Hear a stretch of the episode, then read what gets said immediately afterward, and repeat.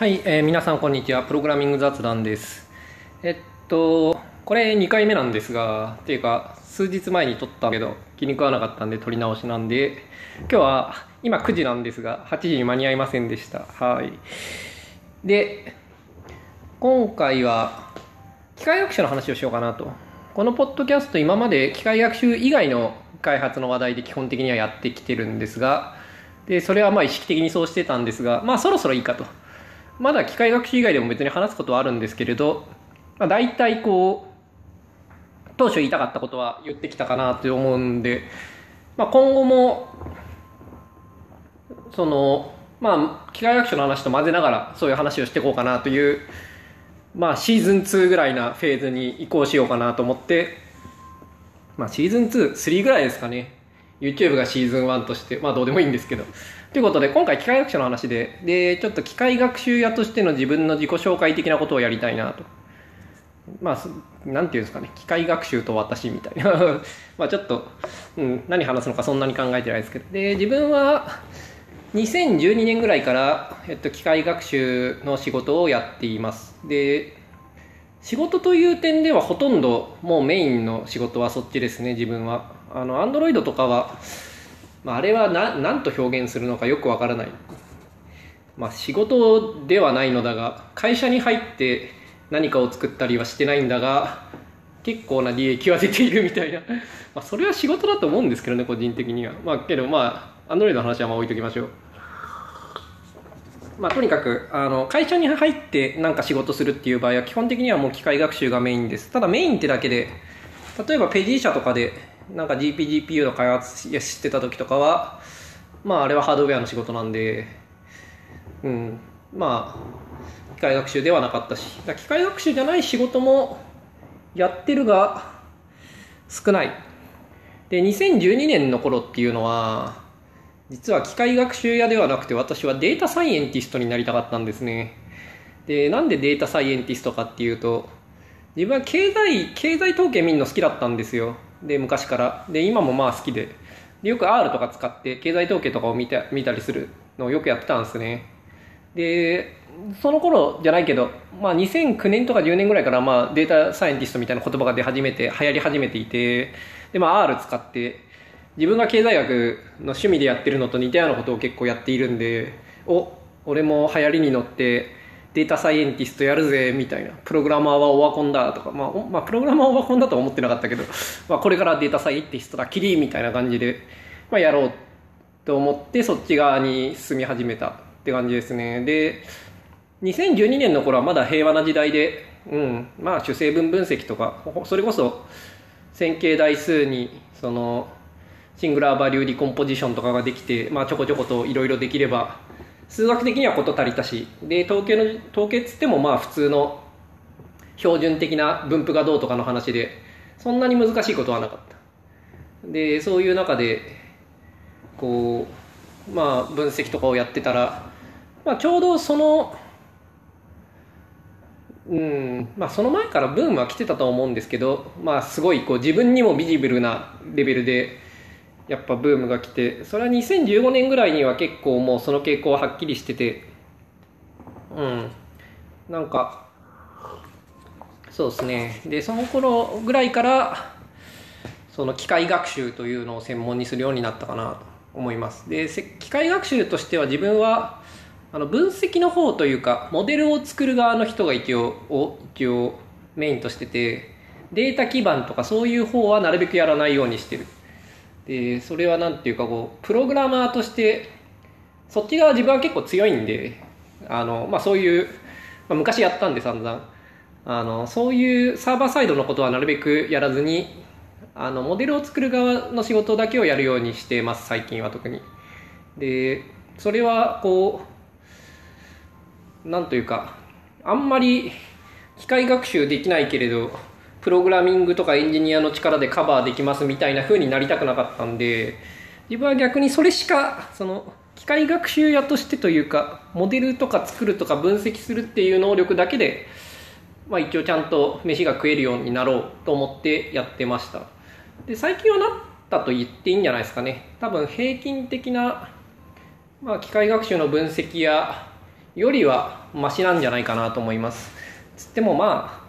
まあプログラム業界の平均なんかむちゃくちゃ低いことを思えば機械学習の平均のレベルだいぶ高いと思いますけど平均に勝ってもしょうがないですがまあけど一応1人分1人分働けるかまあ1人分働けるんじゃないですかね最近は。その分析屋としても。うんまあ1人分要努力ぐらいな場合もあるかもしれないけどまあけどそのくらいのラインにはまあ入ってて。で、まあ、最近はそんな感じですね。でだから分析屋やってるとで決してその機械学習も分かるプログラマーみたいなのを目指してんじゃなくて、まあ、結構分析側でちゃんと実績出せるプログラマーぐらいを目指してますね。で研究能力はそんなでもないですかね。論文は今のところ2本なんか通ってて1個はファーストオーサーですが。でまあそんくらいですね。で通ったり通んなかったりでまあセカンドティアぐらいの、まあ、学会に通ったり通らなかったりぐらい。で自分は結構合ってるかなとは思ってますね。もともとメトリックスとか好きだったんで撮るの。チームの中のメトリックスとかよく撮ってよくチームの開発の状況とかを分析したりしてたんで趣味で。はい。なんかチェックインのコミットログとかねああいうの。で、まあ、そういうのとあと MS の昔オフィスのチームにいたんですけどオフィスはその当時シノフスキーがシノフスキーはすごいメトリックスベースでいろいろ管理するのが好きなやつでまあ、ああいうのは別に結構見てたんでその、うん、そういうのには馴染みが強いというかもともとそういう側の人間なんであのなんか難しいアクティビティを数値で把握しようっていうのは、まあ、好きだった。なんでデータ分析はちょっと違うけど、まあ、複雑なデータがあってそれを把握しようっていうもんなんででもそういうの結構好きなんでそこですごい飯が食えるっていうのは、うん、なんか自分には合ってるなとは思ってますね。でただ自分はそのプログラマーをやめた気は別になくてその機械学習をやるときにはそんなにプログラマーっぽいことはやらないと思ってるだけであのプログラマープログラマーでずっとやっていくつもりでいてそういう点で Android は別に、うん、それなりにやり続けてるしそれなりにっていうのはなんていうんですかね。その機械学習の方がやっぱり勉強しなきゃいけないことはずっと多かったんで自分には。あの本とか読んでる時間は圧倒的に向こうのが長いと思うけれど。でもまあプログラムの方もそれなりにちゃんと読むようにはしていて。でこうなんていうんですかね。まあなんかこうダサい言い方をすれば別に機械学習の時代が終わっても、まあ、プログラマーはやれるようにと結構思ってますねでそういう点においてあんまりこうこれからは機械学習だとかを煽ったりしたいタイプではない。あの、今は、まあ、いろいろできることがあるかなと思うからやってるという感じで、しかも、まあ、今後もしばらくやることはあると思うのでやってるんで。けど、まあ、別に、飽きるなり、あなんかこう、時代が変わったりとかで、まあ、もういいかと思ったら、まあ、やめようとは思ってます。まあ、そんくらいの立ち位置ですね。で、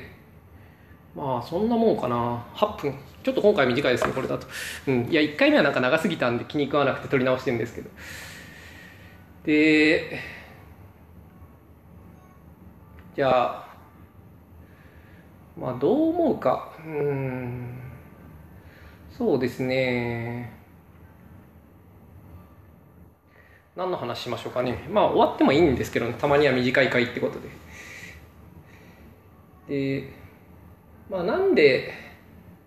自分は機械学習は結構こうそれまでやってたことの、まあ、機械学習っていうかそのモデルを作る側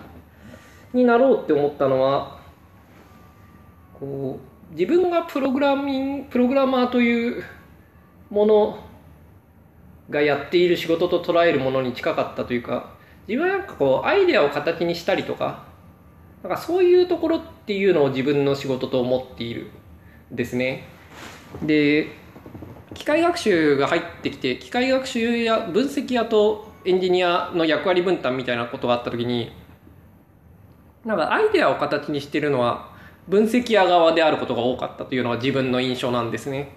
なんで自分はそちら側に行こうというかそっち側だと自分を規定してその後そっち側の仕事をしてるんでなんかこう自分としてはプログラマーから分析屋に転身したというつもりはなくて昔からその、まあ、アイデアを形にするっていうところの仕事をやっていて、まあ、仕事とは限らないですけどねアイデアを形にするっていうのを自分のなんかやっていることと捉えていてその道具が変わったんでその違う道具を使うようになったと、一応そんな風に捉えてるんですけどね。でプログラマーまあ、機械学習屋になって、まあ、もう7年ぐらい経っていて、まあ、間違うことやったりもしてるんですけどね。ただ7年経つと結構長いキャリアがあってそれなりの専門性にもなっててだから昔のことも結構知ってるしはい。なんかそれはこう流行ってちょっとこう自分もやってみるかと思って論文とかを読んでみたよりは もう結構積み重ねがあるなと最近は感じることが多いですね。でそれは結構良かったなと思ってます。7年もちゃねテクノロジー的にはすごいなんつうか投資した甲斐はあったと自分的には思うもので。はい。ま、2015年くらいからディープラーニング的なものの時代が来たというかまあディープディープというかでかいモデルの時代が来たのが2015年ぐらいからという認識なんですけど、まあ、2015年ぐらいから数えてもまあもう3年は一応結構使わせてもらってるんでまあ、うん、テクノロジーの投資としては十分かなと思ってるんですけど、まあ、まだしばらくっていうか今後発展していっても別に不思議じゃないと自分は思ってるぐらい。将来性に関してはまあまあ楽観視ってわけじゃないけれど期待してるというか、うん、もっと成長する可能性も結構あるんじゃないかなと思ってはいますね。ただあの全然うん大したことないまま終わる可能性もあるなとはまあ思っていて。これはその個人的にはやっぱ自動運転とかがどんくらいうまく社会に普及するかっていうのが結構重要かなと思ってて、まあ、自動運転、まあ、多分もうここまで来れば成功はするとは思うんですけどね。うん。でそれがなんか社会にちゃんとどんくらい入るのかっていうのはよく分からなくて、まあ、それがすごいちゃんとめっちゃ全力を出せる感じで社会に入ればその機械学習の分野はまあまだしばらく発展すべきことは多いかなという気はしている。でこれにこけたら結構なんかしばらくまた縮んじゃう可能性もあるかなとは思ってますね。まあけどそんくらいの認識でいてそんなにこううん。万能論側でもなければ冬が来るとか思ってるわけでもないぐらいのまあそんくらいですね。ただ自分が研究者になりたいかっていうのもまた違くて違う問題で。だからブームとかやることは多くても自分がやるかっていうのは、まあ、そんなに自信は持ててないですね、まあ、一応そんくらいの立ち位置でいます。で自己評価としてはやっぱりその機械学習界隈でソフトウェア開発すごい強い人ってそんないないんであの結構レアな人材になったんじゃないかなと最近は思ってますね。いやそんなことを目指してたわけじゃないんだけど結果としてはで機械学習の実力って多分自分はソフトウェア開発に比べてはだいぶ低いとは思うんですけどでも世間の銃はもう同じぐらいになったかなっていう気がしますね。あの自分が本気で Android 開発とかをしてそのチーム開発とかでそれなりに偉い人になってもいいみたいな、まあ、そんくらいの立場で全力を出すのと、まあ、機械学習でそのプログラム的な能力も全部使い切って全力を出すので多分世の中の需要はもう同じぐらいになってんじゃないかなだそういう点ではその機械学習の方の